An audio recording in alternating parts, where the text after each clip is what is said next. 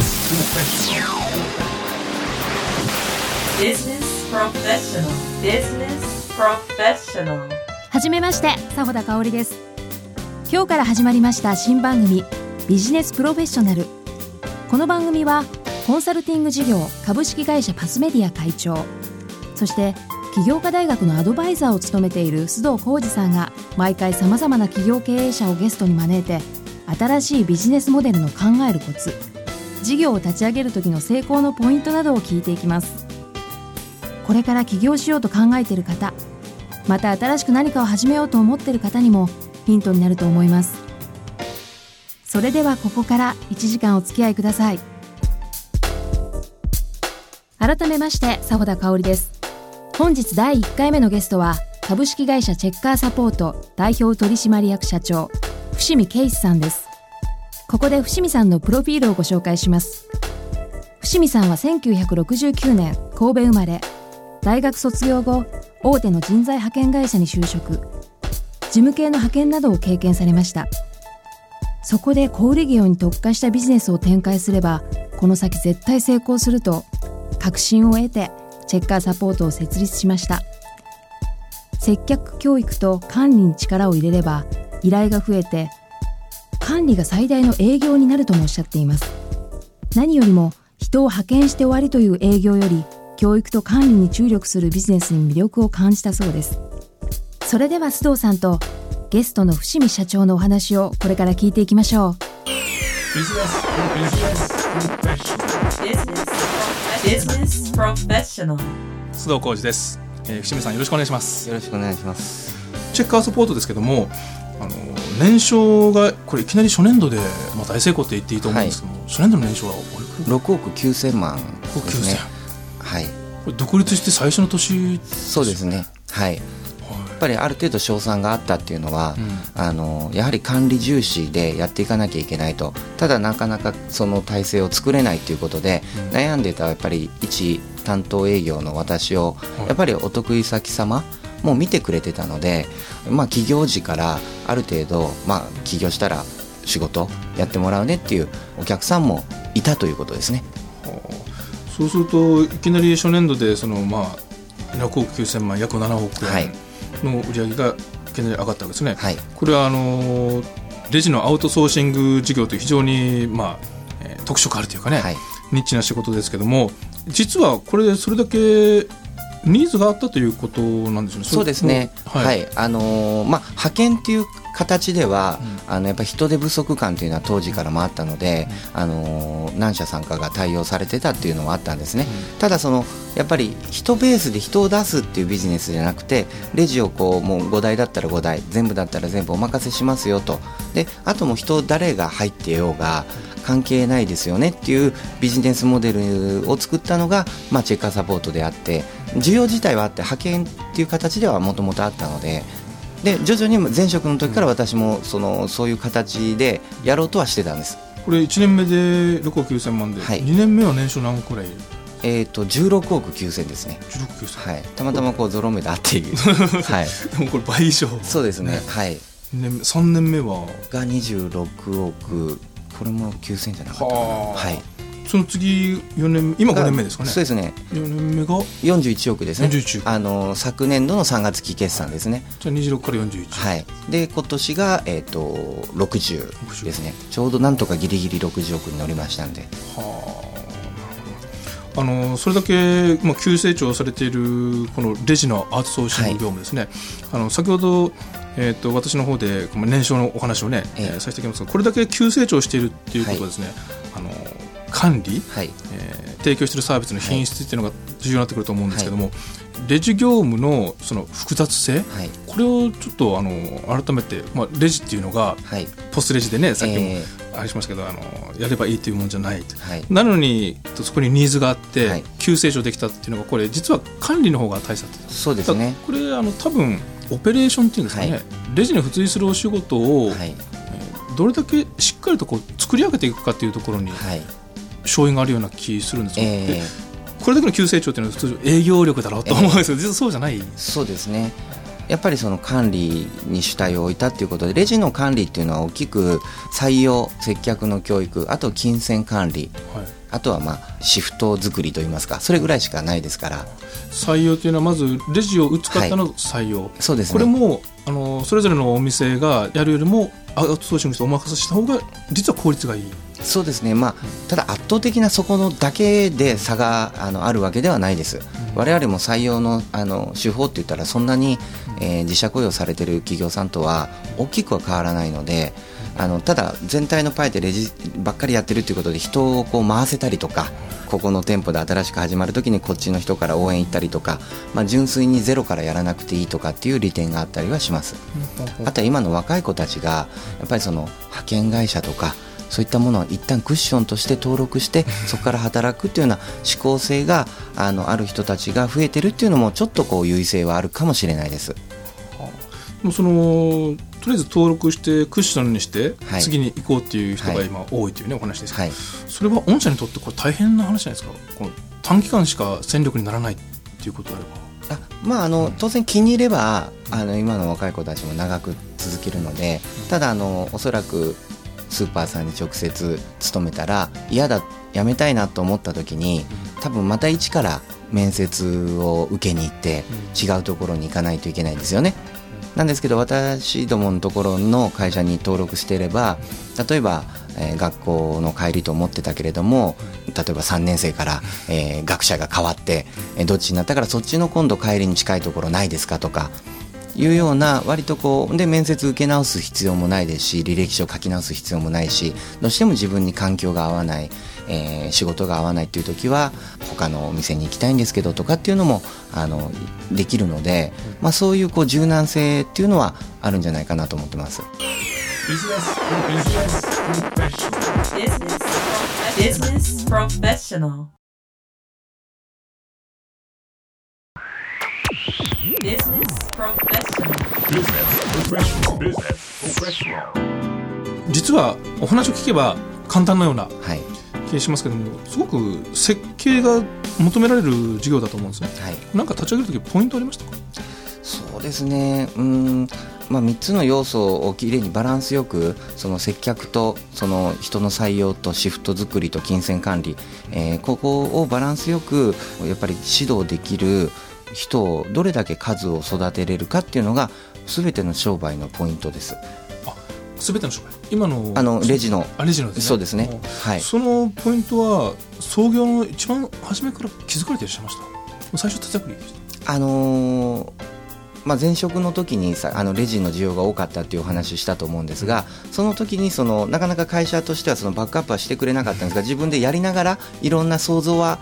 しながらやってったんですね。あやっぱり最初ははい。自分で想像しながら、そうですそうですああのー最初は私も本当その人だけ出すっていうビジネスモデルしかあの当然教わってなかったので同じようなやり方をしたんですよ。もう送り込んで。えーそうですね。で教育はもう向こうの人にお任せしてうん。っていうものをやるんですがやっぱりそのさっき言った事務派遣とか工場っていうのは単価がちょっと高いんです、はい。えー例えばもらう人たちが1500円ぐらいえーじゃああの受ける企業さんたちはまあ2000円以上とかいうような形なんですね、今あのジムのパソナさんとか大手の企業さんの求人広告見たら大体ジムで1500円1600そうですね。円なってると思うんですよ、ただレジはですね大体普通にその辺で募集してる金額は800円ぐらいですね。そうすると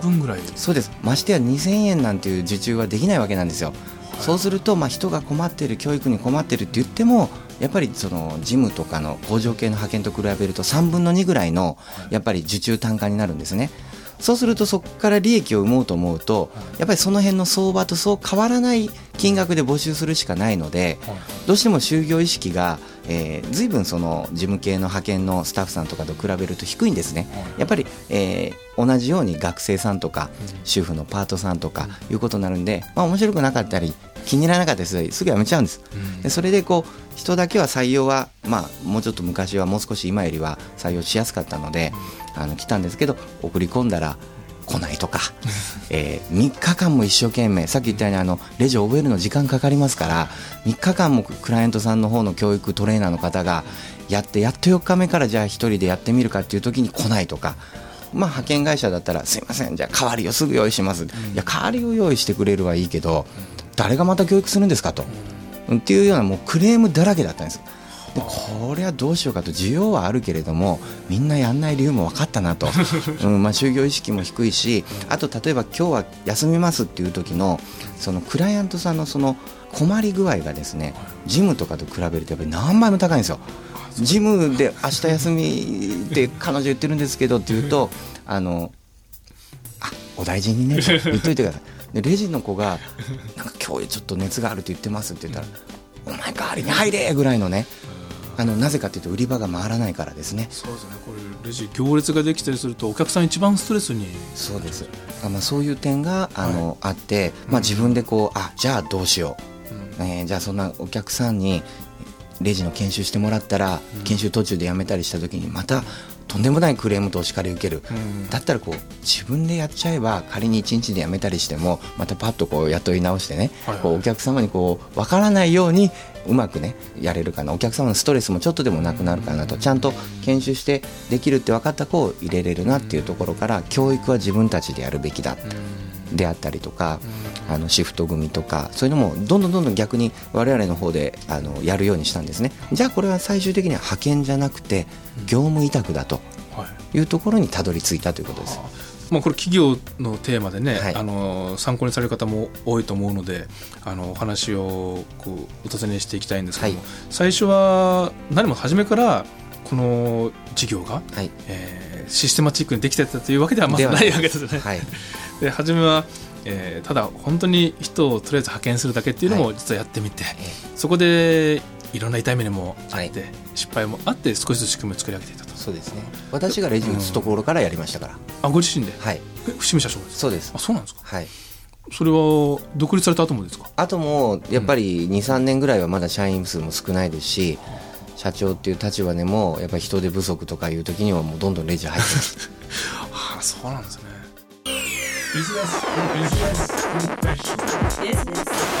Business Professional.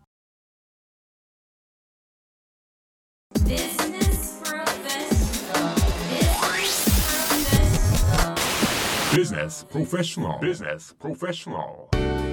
それ全部今のお話はおそらく教育になってくると思うんですね、あの最後のテーマになるんですけどもその教育についてお話をしていきたいと思うんですが、はい。今御社のそのスタッフの方々、はい。これは構成比としては何歳ぐらいの方が一番多いですか？ボリュームその。うーんあの現場によって随分違うんですけれども、多分ね構成比っていうと多分結構綺麗に分散してる。と思います。高校生2割、はい。大学生2割、専門学生1割、うん。でフリーター3割主婦残りみたいなぐらいの。そうすると半数近くはこれは社会人の経験がほとんどない方々そうです。ですよね。はい。あの今日私がお話ししたいと思ったのはですねほとんどの企業が今人材にまあ困ってますよね、はい。とは言いつつもですね通常の一般企業が求めているのは即戦力とか、はい。社会経験も当然ある人とか、はい。何らかの技術を身につけてる、っていう人がまあ採用できないとかいう話あるんですけども御社はそういったあの社会経験なくてもはい。御社が持っているその教育ではい。一人前の戦力化されていってるわけですよね。そうですね。はい。これ大きいと思うんですね、はい。あの極端な話高校生でもはい。正社員以上のはい。結果を出してると思うんですよ、ええ。おそらくそういうふうな実感っていうのはあります。ありますよね、はい。これはなぜそれが可能になるんでしょうかね。えー、とやっぱりその本人たちにその仕事のやっぱり楽しみとかやりがいとかっていうのをいかに感じさせる職場を作るかっていうのがとても大事であのよく高校生禁止っていう企業さんあるんですよ、雇わないと。で確かにその学校が禁止してたり、えー親御さんが反対してるのに無理やり雇用するっていうのは良くないと思うんですけど、まあ、そういう禁止とかがなければ、あのとてもいい社会勉強になってるんで,、で今現実問題夕方例えば8時9時に閉店する店でですね、えーフリーターは朝10時からまあ5時6時まで。で残り23時間しかないんですよ。はいそこをじゃあどうやって埋め合わすかっていうとやっぱり学生さんの力を使うしかないんですね、あの学生以外で誰が3時間だけ毎日働く仕事を選ぶかと。で主婦の方はやっぱり午前中志望じゃないですか。夜の5時ぐらいからその夕食時に働く人いないと、そうすると夕方からの3時間だけなんて高校生か大学生か専門学生しかいないですよと。で高校生を雇わないってなったらそれは人手不足でしょと。はい採用できないでしょうとこの周りは高校生ばっかりなんですからと。大学生そうはいないですよと。いうことで我々のその入るにあたって社内のルールまで書いていただくケースもあります。高校生を使っていいよっていうふうに言っていただけないんだったら受けれませんと。そっかそっか。あのクライアントの会社にね。そうです。そうするとそのクライアントの会社としてはえ高校生は使えないと。はい。いうふうにもう決めつけちゃってるところがあるんです。はい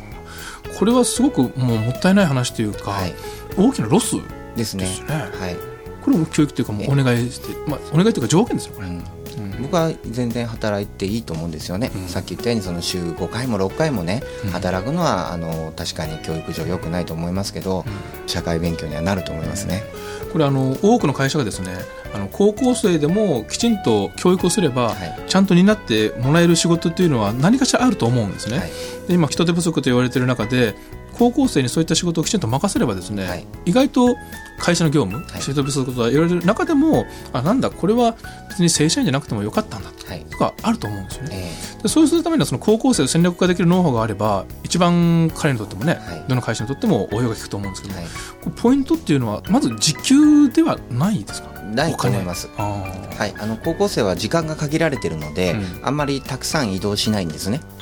当然学校帰ってから。うん、ということを考えると仮に、えー、と30分電車に乗れば時給が1000円のところがあって、その代わり歩いて行けるところに850円の仕事があればやっぱり850円を選ぶ可能性が非常に高いです、なので時給設定はそんなには関係ないと思います。じゃあ高校生にそもそもこう魅力を感じてもらえる仕事、はい。職場これは何が条件になってくるんでしょうね。えっ、とやっぱり職場の雰囲気だと思います。雰囲気？はい。まあ、皆さんもあの何らかしらのアルバイトされてきたと思うんですけどあのじゃあ20円高い時給の、えー隣の店がなんか張り紙してるから、えーそっちに行こうってコロコロコロコロねバイト変わられるってことはないと思うんですよ。なので時給設定はそれほど重要じゃなくてじゃあなんでバイトじゃあそこのバイト楽しいよともうそれだと思うんですよね。なるほど。やりがいあるよとか。あ楽しさやりがい。そうですね。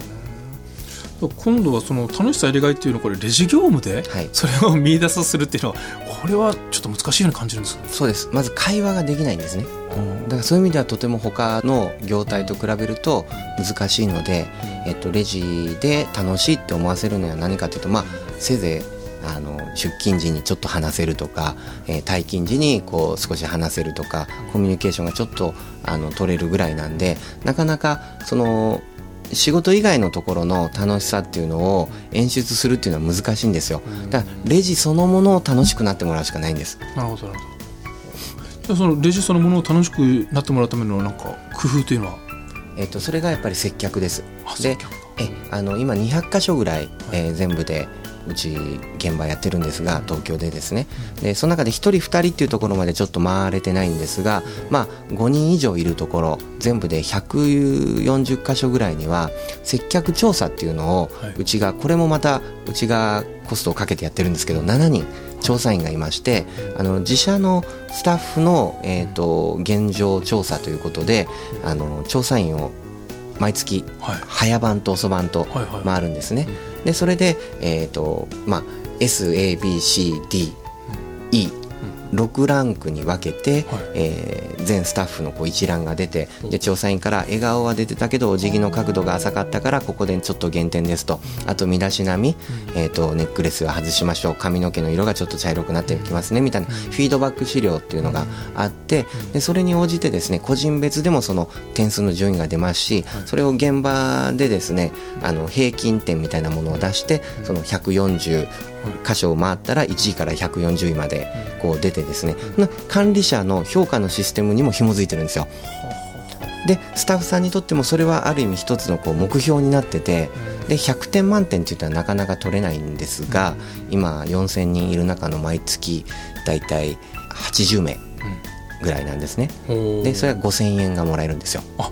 インセンティブもらえるそうなんです、まあ、80人になっちゃってさすがに毎月40万ぐらいの出費になるんですが あの、まあ、そういうことでですねスタッフさんのモチベーションでやっぱりもう常時いい子にとってはもうあの時給の一部のように毎月のようにもらう子もいるんですよ。そうするとそれがそのレジ業務という一見この単純な仕事のはい。やりがいにつながったり、はい。それがこれ高校生だとか専門学校生大学生であれば、これ社会に出た時のそうです。大きなこの基礎というかはい。それをお金をもらいながらはい。きそれが教育がしてもらえると、はい、それを気づいてもらえるようにしたいなと思っててそのまあ100点とまでいかなくても S ランク要は85点以上なんですが、そこぐらいの接客をすると、あの明らかにお客様の反応が違うんですよ。はい。あの例えば「いらっしゃいませ」っていうのももういかにもマニュアル通りにね、心がこもってない「いらっしゃいませ」だと「ありがとうございましたまたお越しくださいませ」とかっていうこと言っても、まあ、スーッと帰るだけなんですよね。ただそれがその心をこもって笑顔で「えーおはようございますいらっしゃいませ」っていうとこうおばあちゃんとかも「あらおはよう」とか言ってくれるんですね。でそういうやっぱりその接客っていうのがこんなに人を動かすことができるんだっていうことをやっぱりそれまであの興味はそういう仕事なんていうものに対してなかった。せいぜい小遣い欲しいからバイトしたっていう子たちにとって仕事自体っていうものがそもそも面白いんだということに気づいてくれるともう全く別人のようになっていくんですね。それはそうするとそのお店にとってもこれは大きな資産になりますよね。そうですね。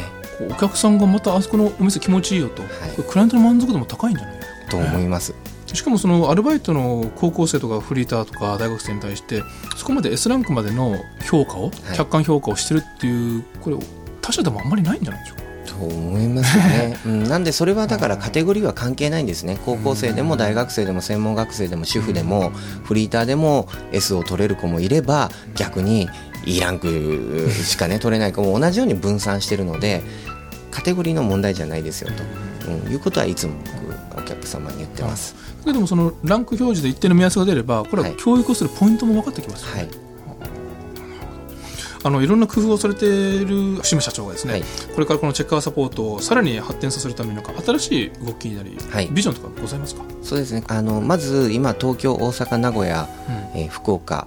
えー浜松それから千葉と横浜とに営業所を出店してるんですけれどもやっぱりうちのその接客で、えーその売り場を楽しくしていこうよっていうことは全国に、あの展開していきたいと思ってるので、まあ、今東北エリアにはないですし中国地方にもないですし北海道にもございませんので、まあ、全国展開をして、えーサービスを広めていきたいなっていうことが一つとあとはその接客を追求してきたのでそこにまあ相当こう社員もこだわってますし、あの私もこだわってるのでどうしてもアウトソースしたくないってお客さんもいらっしゃるんですよ。あの小売業なのにレジをね、えー外注に出すっていうのはもう商売人の魂捨てたようなもんだということで接客のコンサルをしてくれというような需要が高まってきているのであのそのソフトの強化でソフト自体で、えー商売が成り立つようなよりその接客 CS のシンクタンク的な会社になっていきたい。あと一番大きな意味はそういうはい100円200円の商品単価のものを買う売り場でここまで接客接客っていう国は日本だけだと思ってるんです。世界で中ですそうです。で我々がこんなノウハウも蓄積できたのもやっぱお客様の厳しい意見があったからなんですよ。高校生って言ったって接客はちゃんとしてもらうと困るよと。笑顔も出てない不愛想もういつもいつもやってることでノウハウできたんでそういう意識、うん、これをやっぱり海外旅行されて皆さんあの行って多分そんな「いらっしゃいませ」とか「にっこり笑顔」なんていうスーパー どの国でもないと思うんですよね。うん、こういうその三つ星レストランじゃない高単価のものを売るものでもない日常の売り場であの接客っていうのが大事だよっていうこの日本のその風土ですよね。これをこう世界に何かこうビジネスとして広げていければなと、うん。そういう必要性が迫られる国とかもまた出てくるんじゃないかなっていうふうに思ってます。なるほど。はいあの今日はねいろいろお話をお伺いしましたけどもこれ実はまだ、えー日本全国のレジの中でチェッカーサポートが請け負っているレジっていうのはおそらくシェアはまだまだはい。ほんの一部というか、すね。ごくあビビったるものだと。はい。それと逆に言えばそれだけ広がっていく可能性が、えー潜在的に非常に大きいこともね、あの皆さん想像できると思います、まあ、何か身近でね、えーお店のレジを見るときありましたらあもしかしたらここはチェッカーサポートじゃないかなということでまたこの仕事にねちょっと思い出していただいたりとか、はい。何かご縁があればねあのお仕事をお願いするとか採用のきっかけでもね、えーなるかもしれません、はい。はい、今日は株式会社チェッカーサポート代表取締役社長でいらっしゃいます伏見圭司さんにお話をお伺いしました。ありがとうございました。ありがとうございました。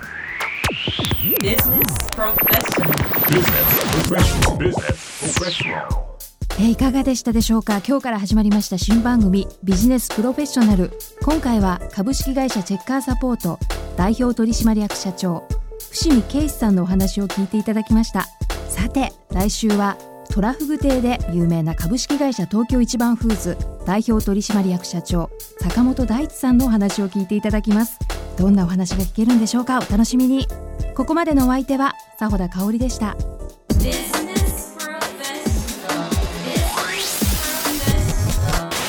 Business Professional. Business Professional.